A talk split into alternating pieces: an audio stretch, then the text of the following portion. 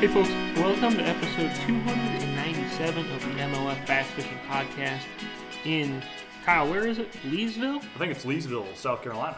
Leesville, South Carolina. I'm Jody White, joined by Kyle Wood. Also, maybe Charles Waldorf, depending. He's here. He He'll he'll join He's in. gonna join in on- yeah. in a if bit. you hear someone else, it's expert freelance photographer Charles Waldorf. uh, Buffalo superstar. Yep. He's really confusing me by pointing out the window now. Really weird. It's There's an osprey. okay, cool. Go get your camera. He's already got it on him. Oh yeah, he's just it was that laying dialed. around here. Uh, anyway, point is, we're here in South Carolina. Mhm. The uh, Jewel of South Carolina, actually, The for the lake Jewel, on Lake. Murray for stop number three of the Tackle Warehouse Pro Circuit. yes, sir. Um, anyway, that's pretty much the deal. Kyle, you killed a turkey. I've been catching bass. Life's good. Dude, things are happening. We got some stuff to talk about, and uh, I think we just like jump into it. All right, well, we got to talk about Bill Lewis first, but do we want to talk about anything else before we talk about that? I figure we could probably rap about our life's endeavors at the end, right? So if anyone's really wants to listen to that, just go ahead and skip all this other stuff. Jump to the end. You'll hear about turkeys and bass. All right. Well, I love that. And uh, another thing I love is Bill Lewis because few lures have stood the test of time like the original rattle trap by Bill Lewis. And now, with the help of Major League Fishing pro Mark Daniels Jr., we're launching the SB57 and MR6, which catches bigs on the south end of Champlain. Go to rattletrap.com to learn more. Mm. Mm, mm, Folks, you can guess which part I added in there. Maybe a little foreshadowing for later on in the podcast. Oh, great call. That's a tease. Um, Anyway, we don't have an interview this week. We are pretty much just sitting down and talking fishing because we have a little news to cover. Yep. Uh, and then we've got Lake Murray, which is will will be news. Um, But anyway, let's start off with Grand Lake, uh, to second Plains Division Toyota Series event. Kyle, you were there. I was. Yeah, this was, uh, I guess, couple weeks ago. Uh, Grand Lake, like, it was looking to be a pretty sweet tournament. Had a lot of fish, like, It kind of was. up to spawn. It kind of was, but it also kind of fell a little flat uh, to an extent. Uh, Andy Newcomb won it. Uh, he had 52 pounds, 13 ounces. Uh, it was pretty close. Chris Jones, uh, who when you and I saw on the field list, were like, "Well, should we give it to him?" I talked, I joked with him the first day of the tournament. I'm like, "Well, should I follow you around now and watch you catch five pounders, or should I let you just fish today and then I'll bug you later?" And he kind of gave me that Oklahoma cool, like, "We'll see." and then he went out and caught him. So, uh, I mean, it was a pretty cool tournament in terms of like spinnerbait and a jig were really the kind of the biggest players of the whole thing. Like pitching a jig around docks, rolling a spinnerbait behind docks where those fish get up and spawn, like behind cables and and stuff like that. Newcomb, however, was kind of doing that program to an extent. It actually was more of like gravel uh, banks, kind of on the main lake. He had like one super stretch though, right? Well, he actually was fishing like the gravel bank stuff on day one, caught some fish. Day two, started doing it, wasn't happening. So he scrapped it, and he was like, man, I got to figure something out. So he actually ran up to a stretch of bluff bank in the Elk River. It's like, well, this looks really good. I've never caught a fish off it, but let me throw a spinnerbait up here and see what happens. And he had one absolutely knock the snot out of the spinnerbait. Didn't get hooked up. He's like, well, there's some here. I think he got another bite shortly after that. was like, okay, I just got to keep going down this. Well, he had like nine. He had a limit for like nine pounds, and then he caught 19 in like 20 minutes. His co-angler caught a five pounder. Like there were big ones there, and he, he didn't even really get to fish a whole lot of that stretch. On the final day, he went back there. It was a lot cooler and windier and cloudy on that final day. Like it was pretty not super enjoyable. Day one, it was like sunny and windy in the afternoon. They chewed, yeah, they, right? Yep. Day And one, they s- day two, it was like bit. slick and wind or slick and sunny. Yeah, we lost the wind, which kind of that's what killed a lot of these guys' reaction or the the that spinnerbait moving- bite. spinnerbait, Yeah. crankbait, whatever it was. Um, Newcomb went back to that bluff on the final day and pretty much camped on it. He did make a little move to another bluff in the Elk River. Uh, caught a good one, came back over to that his juice stretch, and cold late in the day, and that's that's basically what uh, put him ahead of Jones. Uh, so in a tournament where Yeah, because he won by 11 ounces, I think, which, like, on grand, that's really close. yeah, yeah, I mean, yeah. it's really close anywhere, but And the the nine of the ten, uh, Newcomb aside, the rest of the guys were pretty much running around that mid lake stretch and just doing what you should in the spring, right? Covering water, going down banks, hitting the backs of behind docks, like all those casts that are kind of hard to make uh, for where those fish would set up to spawn, and they were catching fish that way. Newcomb was kind of the only outlier in that he wound up pretty much living and dying off of one stretch of bluff bank for a day and a half, really. Uh, but it was cool because, you know, pretty Oklahoma tournament. Uh, Eric Oliverson caught like a seven and a half pounder on a buzz bait on day one. Like, how cool is that? that's that? pretty dope. Watson caught a giant on day one. Like, they were they were biting. We saw we got uh, a better example of what Grand Lake can do. Uh, versus the last time you and I were there for the college fishing national championship. Which, to be fair, they caught a ton of fish in that. They did. If they did well. Uh, but yeah, the quantity was not there. Or the quality was not there. right, right. Um, but yeah, it was kind of cool to actually see like numbers and some pretty good size out of Grand this time around. Like the weigh-in, you know, was a lot of people who were excited and happy, uh, which Oh yeah, recently on Grand Lake has not necessarily been the case. So that was cool. For sure. The the bummer of it was uh, from the on the water photography standpoint. Like, you know, I'd get off the water at like 12, 12.30, something like that to write the midday report and start working on photos. So with Tanner, who was there taking photos. And the bite was just so juice from like one to three, as it always is in the in the spring, right? Like Charles is over here laughing because uh, like I mean, we talk about this all the time, but I mean, it was like textbook that afternoon bite. Like that sun had been up for a while. The water temp was, it kind of, at the lower end of the lake, you actually found like some lower 50s water. But I mean, there were stretches that were like 62. And a lot of guys thought that there were some fish spawning. Todd Castledine caught some off beds. No surprise there.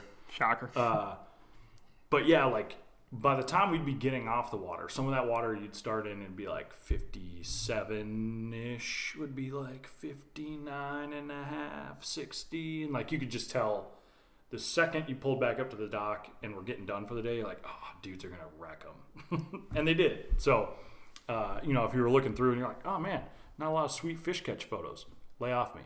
That's what I'm, that's basically what it sounds like maybe Kyle just could have done a better job. I could have, right? You know, I apologize. if if just you'd always been there when guys caught big ones, that would have I- helped. Gosh, I apologize. This is my biggest fear that you guys talk about this all the time like this. And it gives me such anxiety when I'm out on the water and nothing is happening in front of me. I get so nervous. no, it's usually it's usually just uh, talking smack about myself or ourselves uh, for having a string of bad luck. I mean, dude, the last what was remember when we were at Rayburn uh, the second time, not the Bolton time because that was magical for me. The Oh, second yeah. time, I don't know. I feel like I went like multiple days without seeing a fish caught. Yeah, sometimes it's just it's Um, not your year. That's like- Okeechobee was just horrible for me this year. yeah, Rob was the only person who saw anybody catch fish at Okeechobee. Rob is really riding the hot hand this year. Yeah, well, I mean, it's Rob. I mean, you have since taken uh, some fire stuff of dudes catching fish. Shout that one day on Smith, you were day just like three in the literally afternoon pulling up to guys that were just there's a four pounder, there's a five pounder, there's a three pounder. I'm over here like, what's a bass look like? hey, look, a deer. Let me go drive that. Let me go chase it down so I can take a picture of it. That's that's basically where I was at. But Grand Lake was fun, I guess, to uh, close that out. I'm glad you had a good tournament Grand Lake. It was, and it was cool. Like that crew uh, of guys, you know, like that Fish of the Plains division. Uh, good seeing all them again. Shout out to Kyle Minky uh, for crush 'em. He's like, He had one of the most interesting patterns of the week. I was just gonna say we can't we can't overlook it because everyone else is doing pretty. The same stuff, basically. Yeah, uh, Kyle was throwing a big chatterbait. Was he fishing those islands in front of Horse Creek? Yeah, some of those, and then some of the points, Okay. like kind of the first little pockets going in. Yep, that that's what it looked like to me. Yeah. Uh, but yeah, he was basically like slow rolling a chatterbait on the bottom and catching big ones. A big chatterbait or a heavy chatterbait in Yeah. shallow water. yeah, yeah. it was like, weird. less than five feet, but like a three quarter ounce chatterbait. So I mean, the thing was like clunking bottom. He said he threw it on like 17 and 20 pound fluoro. He said it didn't really matter. It just he had a couple different ones rigged up. Um, but that day two, I really should have pulled up the results so I could look at this because Oh, I have them. I have them up. Do well, you? I had them up. oh on day two he caught 23 nine, Big bag of the Derby. biggest bag of the whole tournament. And his from like 90 somethingth to yeah, like fifth or almost a hundredth to wherever the, he was. Yeah, fifth, I think. And then his co-angler also caught 20 pounds, I think. golly. So I mean, it was like he knew he was around the right ones. He said the first day uh, the wind was blowing pretty good and the sun was out. sun was fine. Wind is fine. He had like too much wind for that for that shallow water, Yeah. and it was all on like And a lot of that's like pretty wind was made blowing like in. like facing, Yeah, outward yeah, facing yeah. stuff. So that was that was why he didn't catch him that good the first day. He had like 11 10. Uh, final day, he got a couple of good bites. He had uh, 16 12 to move up a little bit. But uh, man, it, I always thought, like, what if it didn't blow quite as hard that day? Like, Minky could have won the thing. He really could have. One thing, if anyone ever sees him and wants to ask him this, he said he was imitating a crayfish, and he used a shad trailer on his uh, chatterbait. He was Yeah. a, Zaco, right? Yep, yep. So anyway, if anyone ever sees him, ask him why he did that, because that doesn't make sense to me. I'm just saying. Maybe it's just, you know, it's like what he puts on the chatterbait, and maybe it's what he had on. It Probably is. Granted, dude caught 23 pounds, so it really he wasn't doing anything wrong. No. He was yeah. just doing it different. um, but yeah, that was good. I think while we're on the topic of the AOI? Toyota series, yes, Kyle, you read my mind. Oh, yeah. Uh, so anyway, in the Plains division, um, Andy Newcomb is indeed the AOI leader. Uh, But not by much. yeah, Eric Oliverson is in second. He's 10 points off the, the pace. They have both ripped off a pair of top 10s to start the season. Uh, TJ Martin is in third.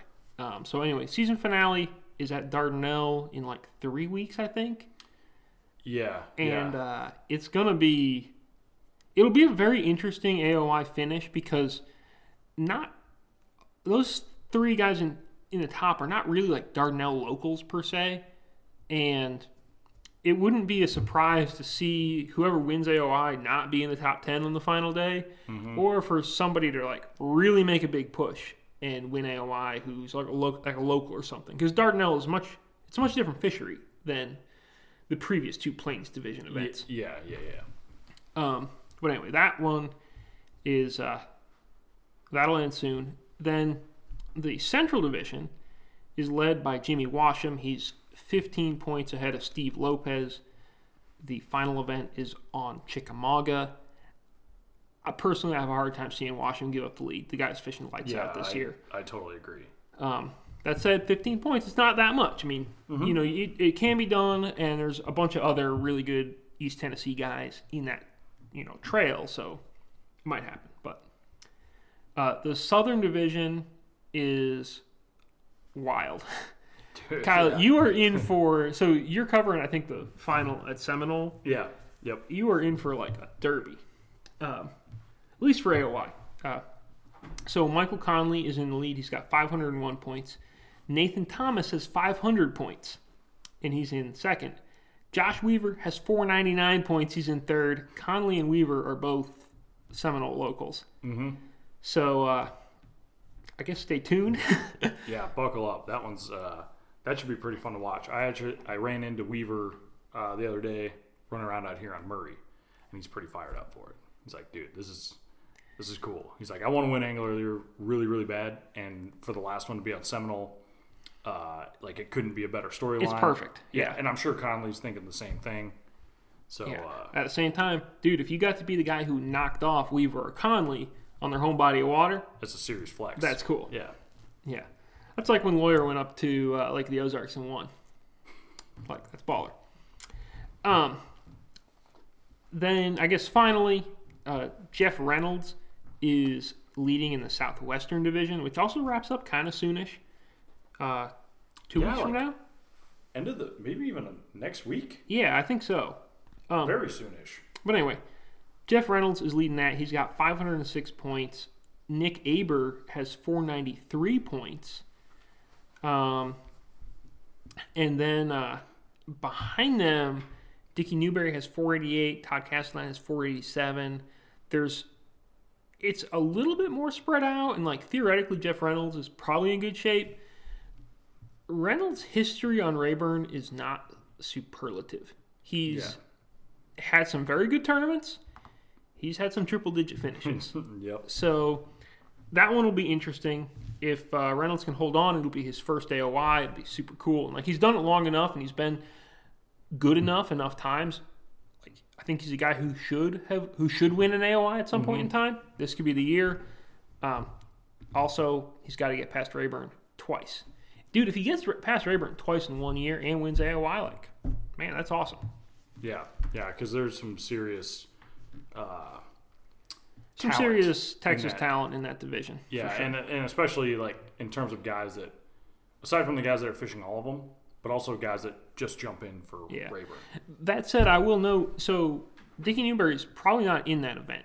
I would say like 99% chance he's not in that event because he'll be fishing the Bass Pro Tour event at Travis at Oh, the same time. right. N- Newberry's, by the way, fishing like five events in a row, like basically right now. So he's really going, you know, kind of uh, kind of Dakota Ebert style. Oh yeah, older.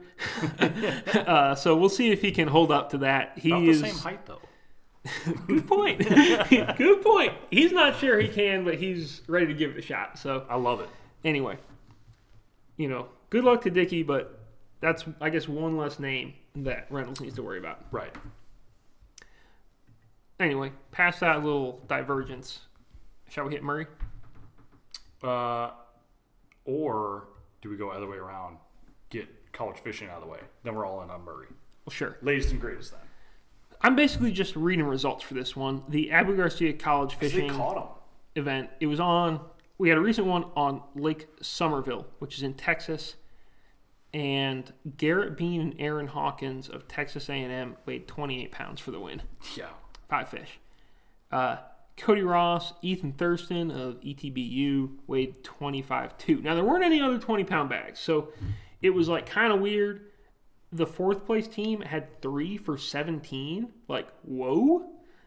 um, Dang. yeah, but apparently, like Somerville has got some big ones because, like, there were a number of like individually big bags. It wasn't like great fishing, but there were some huge bags there. Just not many of them. Anyway, it was kind of cool. I figured worth calling out. And the high school tournament that was there, I do not have the results up, but I'm just recalling memory. Uh, the team that won was the only team to catch a limit, but they caught like 24 pounds or something. Yeah, 24 13, Zane Parker and Garrett Wilson. And then second place, Colton Hill, Dylan Callis had 15 pounds, two, four ounces for two fish. Jeez. Dang. Um, so yeah, that So place apparently it's got really big ones. And then there's some fish that are really hard to catch too. Hmm. I dig it. yeah, so I I think it's a good call that we got that out of the way. Yeah, now we can focus on the task at hand. Yeah, Murray. like Murray. Um, Stop three, pro circuit. Boom, boom, boom. You've like basically been living here now. You wrote the preview. Take it away. Yeah, uh, it's uh, it's really cool. I think uh, there there are a handful of fisheries that, like in the FLW scope of things, uh, we came to not a lot, but enough that we kind of knew what what was going on. I feel like Murray, Like Ouachita. yeah, Like Murray. Murray uh, definitely falls in that category, especially from cups. Um, especially after like after the Atkins Cup, because Yeah. I feel like we saw sort of one the potential of Murray, but two we saw a lot more of the scope of that Exactly. offshore bite. Exactly. Because previous to that, it kind of been bank beater tournaments to a degree. Yeah, yeah, yeah. It really had. It'd been like lock a buzz bait in your hand and go down the that water willow or alligator grass or whatever that, whatever you want to call it, whatever it's actually called. Yeah, unless you were Gagliardi. Unless you were Gagliardi. Uh, but yeah, so this one, like, we've been hyped about this from the get go because we've seen BFL results from here, uh, you know, in like February, March, or April, and I mean, it's got them. It, this lake usually shows out. Of of the Carolina lakes that are either not around Raleigh or not Santee Cooper, Murray has got the biggest fish. Yeah, Like Hartwell, all those other Savannah River lakes, Norman, like Murray's got bigger ones than all those.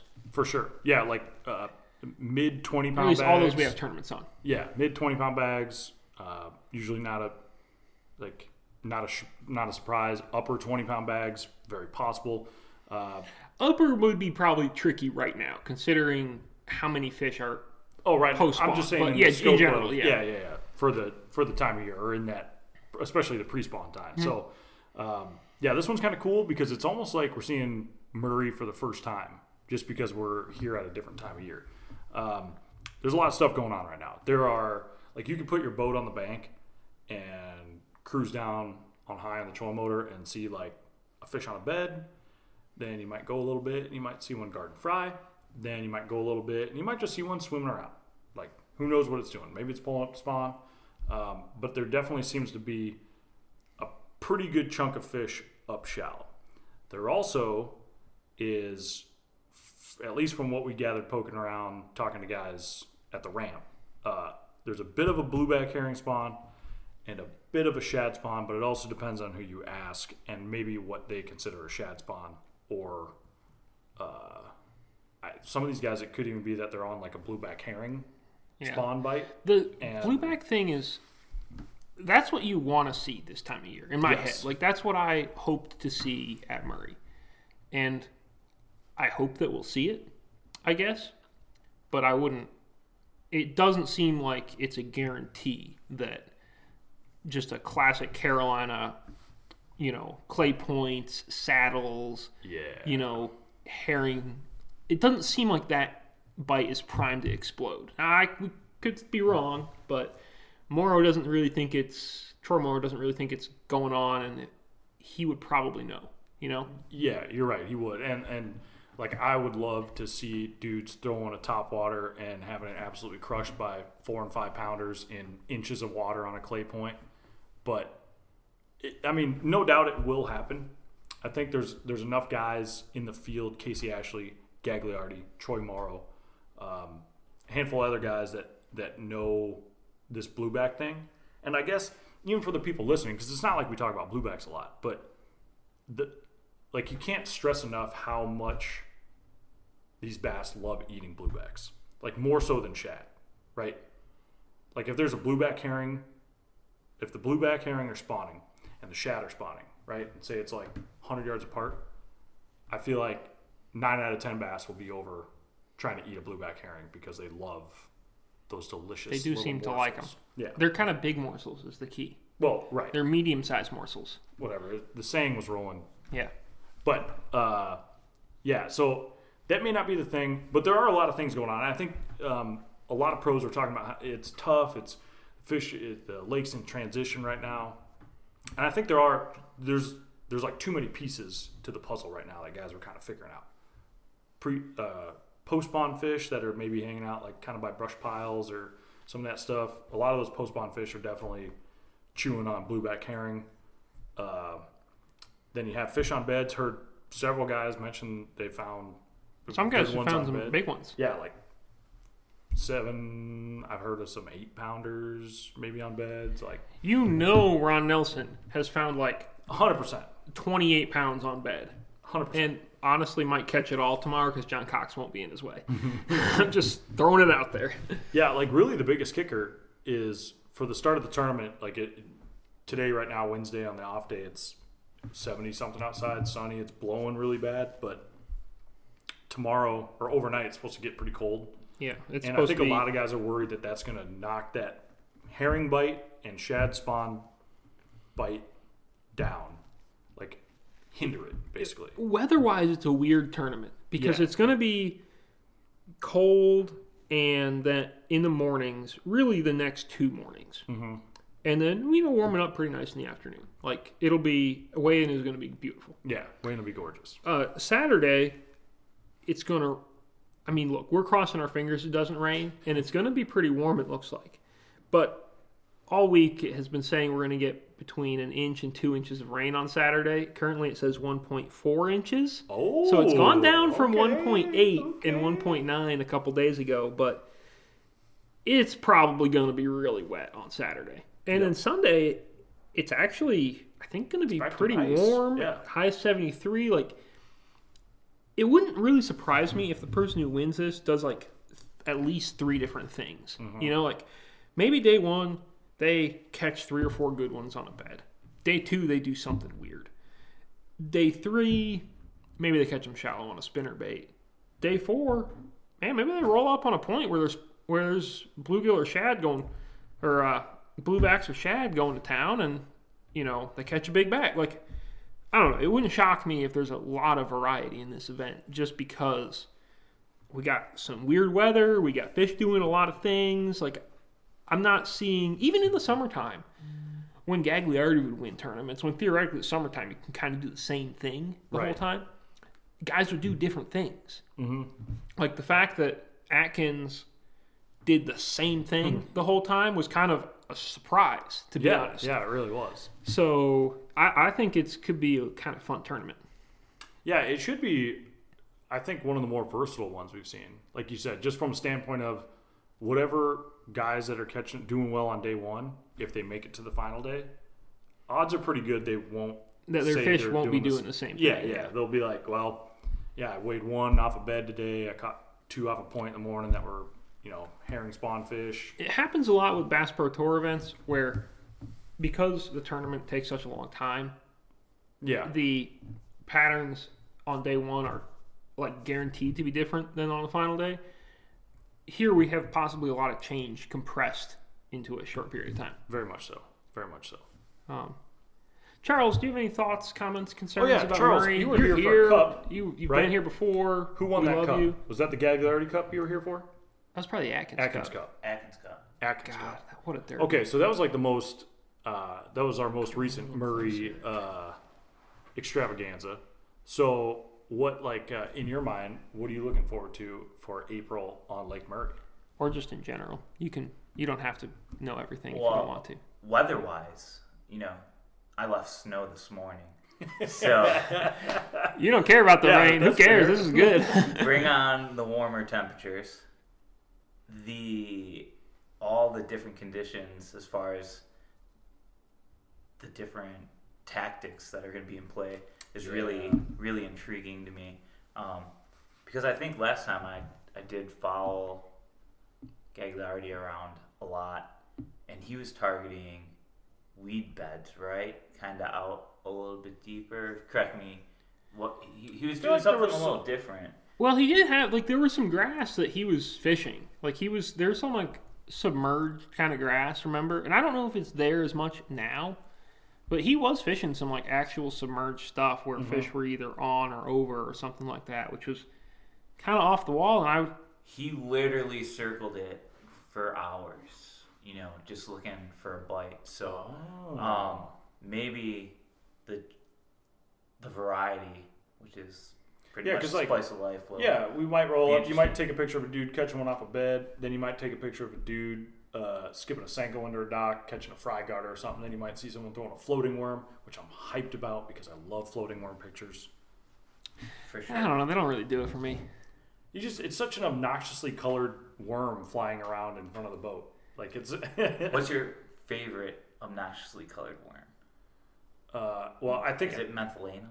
Methylate. Merthiolate. Violet? Yeah, I'm definitely I'm definitely biased to that. Though I did see a couple of guys with like that. Um, it's like the I don't want to say neon yellow, but it's like uh, Oh, like the yellow and pink mixed together.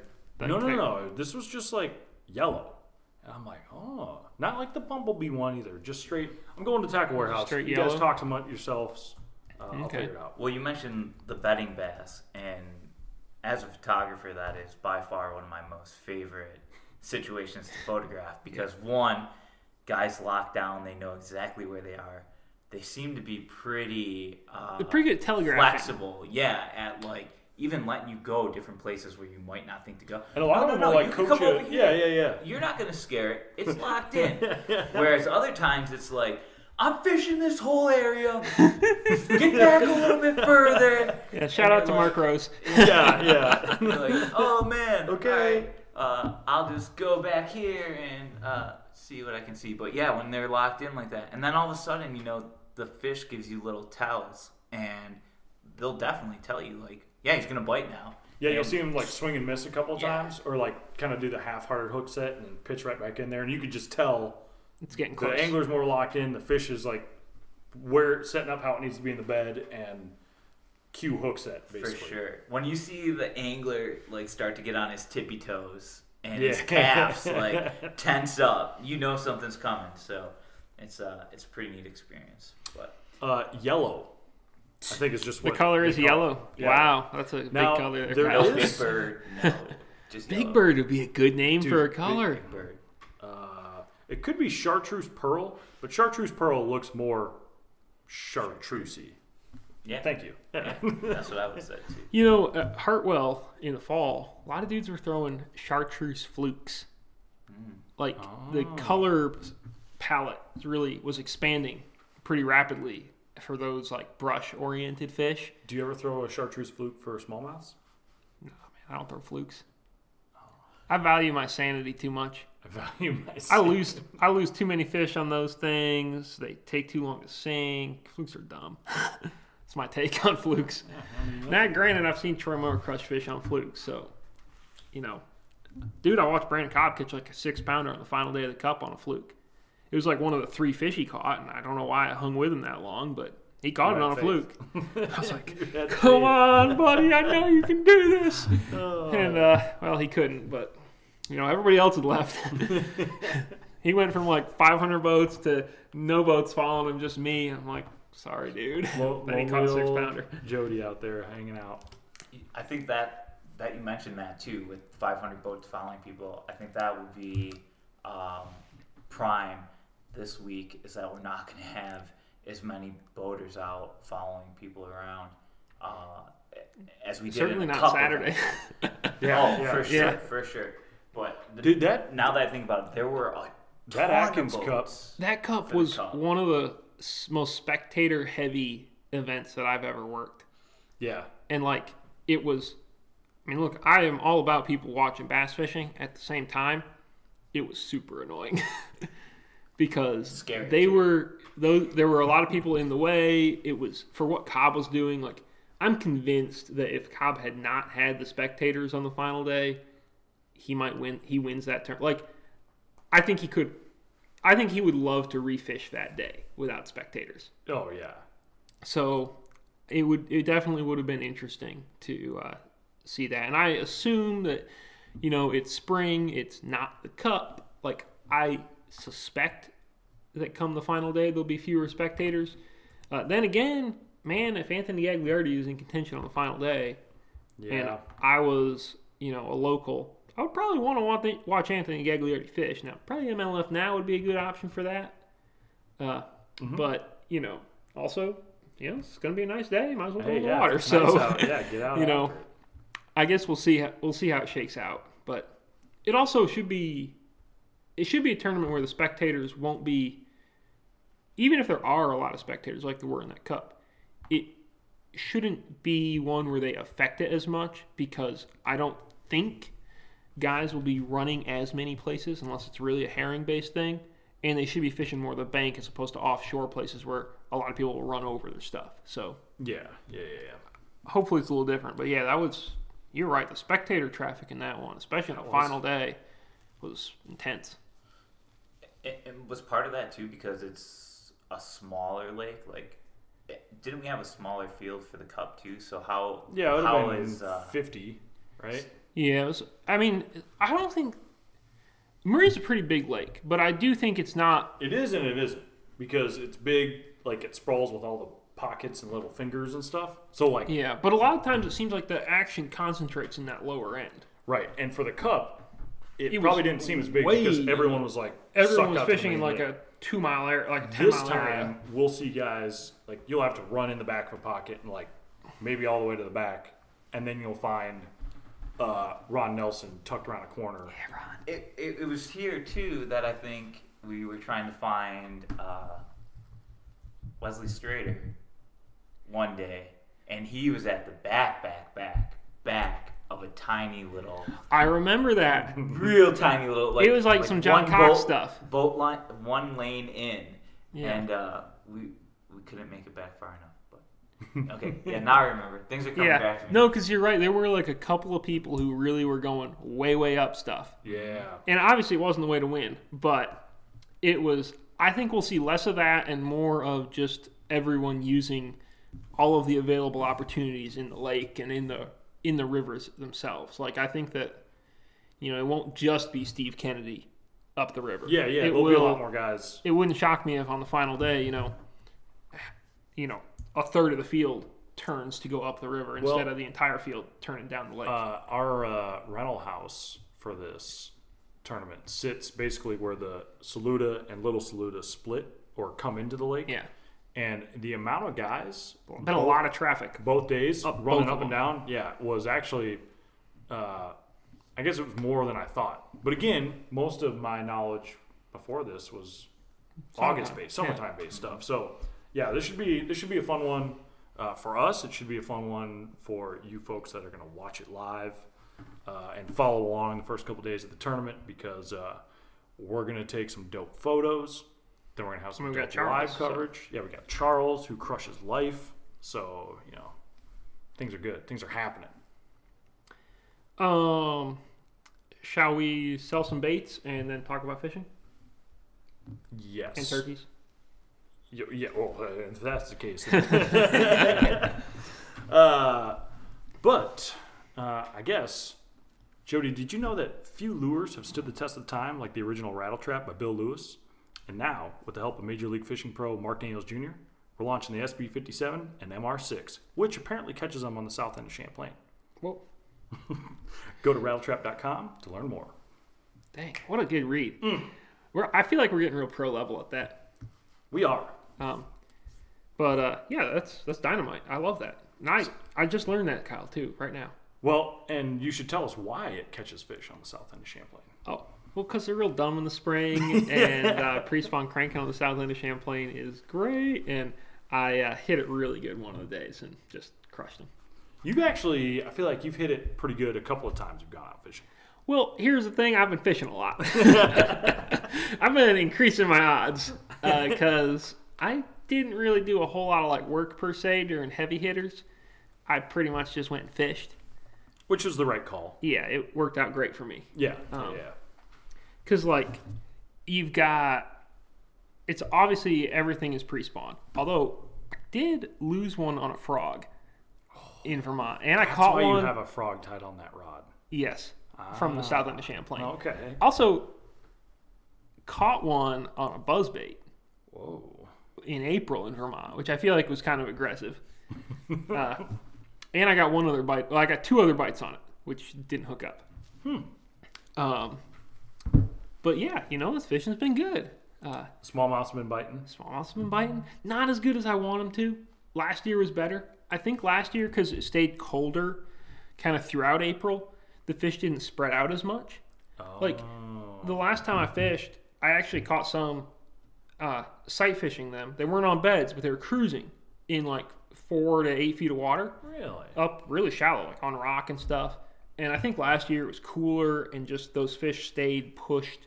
They kind of stayed pushed up on pre spawn stuff, you know, on the edges. And Okay. they just kind of kept clumping up there. Like I could go to certain breaks and I would see one day I'd be there, I'd see I'd see two fish. The next day there would be three or four fish. You know, like they were just kind of moving up and just sitting there. And this year, I think a lot of fish have moved up, and we had a, we had a big stretch of like 60, 70 degree weather. Like it was really warm, and I think that put a lot of those fish that should have just moved up and sort of stacked. It they just kept moving, um, and they went up shallower and shallower, which is not a bad thing. I mean, I've caught good size, I've caught good numbers, but hasn't been quite as good as it was last year because I think a lot of fish just kind of came up and got stuck, basically. Hmm. Interesting. Um, But like the largemouth fishing has been really good. I've kind of done that a little more than I did last year. Like last year, I was just catching smallmouth so good, I couldn't leave it. Uh, which is understandable. Gosh, it's heartbreaking to not catch smallmouth. At the same time, largemouth have been like chomping um, on Champlain and elsewhere. So it's really it's all good. Did uh, you caught some largemouths on a glide bait too, right? No, I did not. no, haven't done haven't done that. Or uh, you've also you've caught some smallmouths on a glide bait, and Yes, I did catch a smallmouth on a glide bait. It was 10 inches long. I have caught some on a mag draft, though, a six incher, in like 49, 52 degree water, which is pretty rad. ambitious. Yeah. Yeah. Um, I think there's something to throwing a bigger bait to trigger them. Uh, because obviously a smallmouth loves a small morsel, but I think you can throw like a 3.3, 3.8 inch bait through some of those same areas, not get bit. Now, there are times where that's what you want to throw, right? But I think sometimes that bigger size can sort of force a fish to bite. Here's the problem though six inch mag draft and a smallmouth hitting it, your hookup ratio Not great. is a little iffy. Um, I've had so they first of all they usually hammer it like they just knock the Oh, fire out of it. It's oh, it's a great bite, but you might and come up with nothing. Whereas you know if they hit a smaller swim bait, usually you pretty much got them. True. See, I've never played around with big swim baits or bigger swim bait. And when I say bigger, I'm talking like bigger than a three eight, right? Uh, in the spring, in the fall, I usually don't throw anything smaller than like four inches. Yeah, Like, cause I'm all I'm with you. Like, I can I could catch fish on the smaller stuff, but also they'll eat the bigger stuff. And a lot of times, I feel like I'll get maybe a bite that may not attack this more subtle swim bait coming through. Like he sees this big clunky thing come through, and like, oh, but then man, there's a certain point in time where all of a sudden it's like, oh boy, you better be throwing that two point eight. You mm-hmm. know, where like you got to like go when it gets like I think it's like enough. I think it's like low 40s. Like let's say 45 and down. I think you should be throwing the smaller stuff. yeah, yeah. But and when you're going above that, that, I think you get an array of options depending on the conditions. mid fifties, five, six, seven, down to like forty five. I think you can throw probably whatever you want, and you can probably throw a musky lure and catch one. Possibly. Yeah. Although I will say I have not actually had a big smallmouth hit a glide bait yet. The only one I've had is hit little ones, Hmm. and that's a I think I think it's eight inches. Maybe it's it's pretty big. Um, so we're still kind of you know pending on that one. Um, but yeah, that's pretty much been my life. Well, I mean, it sounds awesome. It's been great. I highly recommend it. Um, Charles, you got anything fun to share? You been catching any fish, anything like that? I've been What about like steelheads and stuff? Oh yeah. You got some- anything running in the rivers? Uh, well, this in the start of the year, I was experimenting with some like tying up some jigs, and I guess it's a big thing to do out west. Uh, they tie like a half ounce to three quarter ounce jig uh, with some marabou, and you kind of just cast it out at a 45 and let it drift down the current and you can keep contact with the bottom. So you just kind of like pendulum swing it back. Yeah, for sure. You're you're assuming fish is going to be sitting behind X rock or in this current break, and you make your cast so that your bait pendulums back to where they should be. Um, I actually caught one on like this really crazy chartreuse and black jig that I tied. Uh, that was pretty cool. But I, I, that was my first steelhead in the lower river. Cool. Uh, because I know when you came up one year for Thanksgiving, we tried, and Yep. it did not go so well. Um, Nope. it's, it's it, it just takes a lot of time. I think you just have to really be out there and, and experimenting with things. But it was kind of you know, I have ADD when it comes to that. I want to try everything, but I feel like if you focus on one thing, and you can get a little more dialed in. But um, I think, True like that. you said too, uh, about the smallmouths. Uh, there's a spot on the upper river that I'll fish around the end of April, beginning of May. Um, and usually it goes tube jigs off the bottom. Then you can throw the little swim baits, and then, like Kyle said, you can pretty much throw anything and catch them. But in Buffalo, the weather's been so inconsistent that I think they actually tried to come up, and then they just went back down because it, it's a spot where there's three to four foot of water with a little uh, eddy, I guess, and they come up in behind it. Let's see if I can find this on Google Earth. No, no, no, don't find it. Don't find it. Uh, they come up in behind there, and then it slopes down off this bank, and it's probably five to eight feet, and then there's like ten to twelve feet available to them. So I think they pull up, and they want to spawn in the shell spot, but it didn't stay warm enough long enough to heat that water up, and I think they just went back out. So hopefully, it's supposed to be 60s back home now going forward. Ooh. It should warm up in time to Get rid of that snow for you. Yeah, get rid of the snow and warm up in time to go and maybe catch Catch catch one or two. two. 'Cause, smallmouths. uh, yeah, I'm fishing from the shore, so Yeah. Not like I have a lot of options, but it seems to be a pretty sweet spot. So How much of that, you know, like the Buffalo Harbor, like how much of that can you walk on the bank and stuff, like around like those factories and random stuff, or can you not? Oh, you can walk a lot of it if you try. Uh, last year, though, I'm just saying, I've. It's funny you I feel like there's fish to be caught around there. There are, how sure. legal it is to access, I don't know. They, they've opened up a lot of spots actually. Um, you know, there's a Greenway Nature Trail. That's a really nice spot. It's got this like kind of cul-de-sac little inlet on it, but both sides of that have riprap on it, and it's pretty deep, 10 to 12 feet, very quickly from shore, and you can go there and catch them. Uh, just be extremely careful on the rocks because last year I did fall on the rocks and drop my brand new fob for my truck into the water, which is still living in Lake Nice. Erie. Hey, so if anybody wants a truck, Yeah, yeah. Find the key, win a truck. Uh, if the fob there's like still there's works, like it would be a 14 zebra mussels that are like mine, mine, mine. Mine. Dip, dip, dip. Mine. Um, but no, you're right. There, there's a lot of possibilities around the Buffalo area. That's actually a very big spot. I think the mouth of the Buffalo River. When they're in, when they come up shallow to spawn, you always see guys in that spot there. Um, Have you ever caught a uh, what was it from 39 hours? A rudd. I've never Right? caught a Yeah, bud. right? Never caught a rudd? No. I caught one of those in a harbor somewhere, and I was like, oh man, that's amazing. I want to catch a rudd now. So what, what does when- it look like? It's kind of like a big minnow. Oh, okay. Yeah, it's not really exciting looking fish, but it was a it's like a key point. I guess. Yeah. What I want to catch some of the some of this summer are tench on Champlain. A They're what? tench. They're wicked invasive. They had them. Yeah, they had them in a fish farm up around Montreal or something like that, Everything always And starts in a whoa. and it flooded, and they all Look got at this out. thing, dude. It's like a bullhead in terms of what the fins look like, right? It looks short. I guess you want to know what they really look like is big bass because they're kind of a greenish color. They look.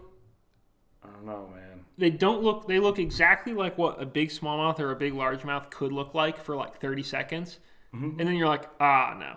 Like they once you see them enough, because if you see them, if you fish the north end of Champlain, they're all over the place, up shallow. Anyway, I want to bring some worms out sometime or something and catch something. dude, they're cool looking. They're, cool- they're kind of cool looking like fish. I red bet they fight pretty good. Yeah. Is it related to uh, like a buffalo carp? It almost looks like a buffalo carp. Dude, it, I'm telling you, it looks like hump? a it looks like a bullhead and like a and like a uh, like a sucker minnow and like a bass all made a weird baby. Yeah. Yeah, I don't know what you're supposed to do with them if you catch them though. Like I don't know if they. Eat them. I guess they're in a farm. Maybe you're supposed to eat them. Oh. I don't know if there's. I don't know if it's like a snakehead where like they want you to kill them, or like a, a Oh. carp, or if it's, you're supposed to just kind of let them do their thing. But there are a lot of them up there now, and they're not theoretically supposed to be there. Um, anyway, uh, Kyle, Gobble gobble. you caught a turkey. I, well, I I didn't. Oh. Uh, Broham Brady did. Uh, Brady But- caught a turkey, Yeah, yeah, yeah. I got a, probably I a got hunt for net or something like that with his arms. How did he catch it? Tell Yeah, about it. yeah. He actually climbed the tree and just knife. grabbed it out of the tree and Oh, nice. yeah, wrestled it to the ground. See, no, I'm not that good a climber. That's why I can't catch turkeys. no, it uh, like I was pretty I was pretty sad this year because I thought that I wasn't going to get a turkey in a whole lot because we have a ton of tournaments uh, in the spring. So it was kind of like, I'm telling you, man, we got to get to that January February schedule. Uh, dude, Just have them all then. let's get them out of the way or like push them back into the fall a little bit. I'll lose a little, little waterfowl hunting. They bite so good in the fall, though. Yeah, up north they do. Yeah, that's, Down that's what I'm south saying. sometimes, not a lot. uh, but yeah, I hunted for a couple of days. Um we trudged around. It was kind of cool because uh, Brady normally comes down and hunts with me in Iowa, and non-residents you have to hunt. There's like zones the state's broken into. Well, the only zone Brady could get a tag for this year was a zone that we've never really hunted. Like I hunted it maybe two times in college. So we got a, it was like fishing new water, right? Like we got to go play around on a bunch of new public land we've never been to, look at the maps, like figure out where some turkeys are, figured out where some turkeys were. Took us a couple days, but he shot one. I actually, uh, on the last day of the season, it's a four day season, it's Monday to Thursday. So on Thursday, I we went out to this public thing, and we were on this ridge. Called, didn't hear anything. Walked around for a little bit, calling. Nothing. It was kind of cloudy and cold, like not a great goblin day. And oh, then no doubt. I like thought I heard a bird gobble on the next ridge, like north of me, like on uh, like on onX. Uh, I dropped a pin on where I thought he was, and you can do like line distances, and it was like 485 onX is an app that Kyle uses for turkey hunting. In case people don't know, Yeah, it's a hunting app. it's like using Navionics or like uh, the Lake Master app or the Humminbird app on your phone or whatever. Um, but fish smart. it's not very good. bird was like way far away, and I'm like, oh, there's no way this turkey's gonna come. So start calling as loud as I can, and I'm like, I think he gobbled at me. So I call again. My buddy's like, dude, he definitely gobbled at you. I'm like, well, here we go. Sat down, and started calling, and like five minutes later, I saw this turkey coming down the cattle pasture on the private land, like coming towards me. It's probably 150 yards. And I'm like, dude, Wait, so you stole this off of private land? yeah, I was calling him over. Wow. So I'm like- I love that. Well, just wait. It- this is we- like a stock trout he caught out of it jumped out of the hatchery. I mean, that bird could have roosted on public and then just waltzed over. But Okay, this is good. I like he's coming towards the gravel road, and uh, all you got to do is cross the gravel road. Bam, get Kyle's gonna the get him. get under the fence, and you're mine, old boy. Like it's happening. And as the turkey, like he, he gets down to where the dip, like it's kind of a, a deepish ditch on the other side of the gravel road. So he gets down to the dip. So now I'm like, oh, like if he made it this far, there's no way he's not going to come into come into these woods. Take a He look hates going up hills. all of a sudden I heard uh, what I thought was just someone like ripping a tractor around. Turns out it was the road grader we passed like five miles before we got to the, or we like blew by this road grader, got to the public thing, walked around a little bit. This dude was just four miles an hour road grading, just going up the gravel road. That's high grade roads. then he went by, and I'm like, oh, what happened to the turkey? Because in my head, I'm thinking, by the time that thing went by, it should have been when the turkey was like coming up the to the road. And so I'm like, surely the turkey got spooked off. Well, uh, call a little bit. He didn't gobble or anything, which he was gobbling really good, like any other time I'd make a turkey noise. And then uh, I heard like a couple turkeys down the little. Uh, I was kind of on this little ridge, and he was just down the little side hill from me. Uh, I thought I heard a turkey messing around, so I kind of waited a little more, and then like 40 minutes went by, and I looked back at my buddy, and I'm like, "What? What happened?" He's like, "I, I don't know." I get up, road grader's coming back down the road, and so like we're standing up now, kind of right by the gravel road. Guy in the road grader's just biggest wave and smile on his face, just loving life. I'm like, "You son of a!" Like I would have, I probably would have had a turkey right there if that stinking road grader didn't come by, but such is life. I get to get after him when I get back home from this. Okay, sounds good. I'm gonna go find him again. Wait, the turkey got away? Yeah, never saw him. Yeah, but what about the one that Brady They're got? so stealthy. Didn't he get a turkey? Yeah, that was uh, it was actually a turkey we chased around on the opening day uh, for a little bit. Brady actually had him to like 15 yards, but he was behind a big clump of uh, multiflora rose. He couldn't get a shot, and the bird went back down the. Multiflora rose. Yeah, What am I behind, Kyle? those are. Uh, I was gonna make. up I don't really know any oh, flowers. I think these are like hydrangeas. See, Jody would know And more. then I don't know what these ones are here. They're fake though, so who knows? Yeah. But uh, we went back out there the third day. I was supposed to go pick up my kid from daycare, and the turkey was out strutting in a field, and I was like, "Well, I'm gonna go kill this thing quick." Turns Yeah, who out cares it, about the kid? it, it didn't happen quick, so I had to text my wife, uh, "Yo, you want to pick up uh, Remy from daycare?" And she's like, "Let me guess, you found a turkey."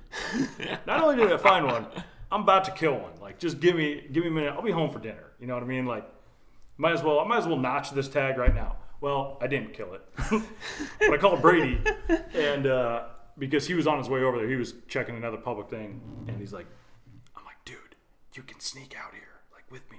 I'm watching this turkey." And he's like, "All right." So he starts sneaking out. Well, he's like 20 yards behind me, and these couple hands were coming over towards the corner of the field where I was set up.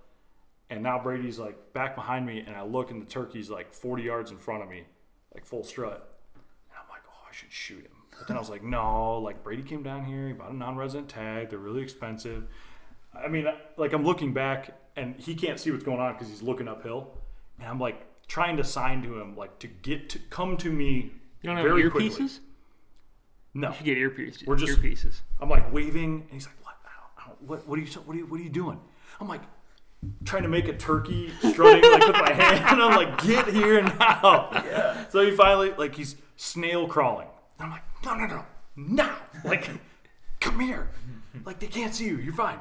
And he's just down there, just steady, army crawling his way up. I'm like, "Move your fat butt. Let's go. Come on, man."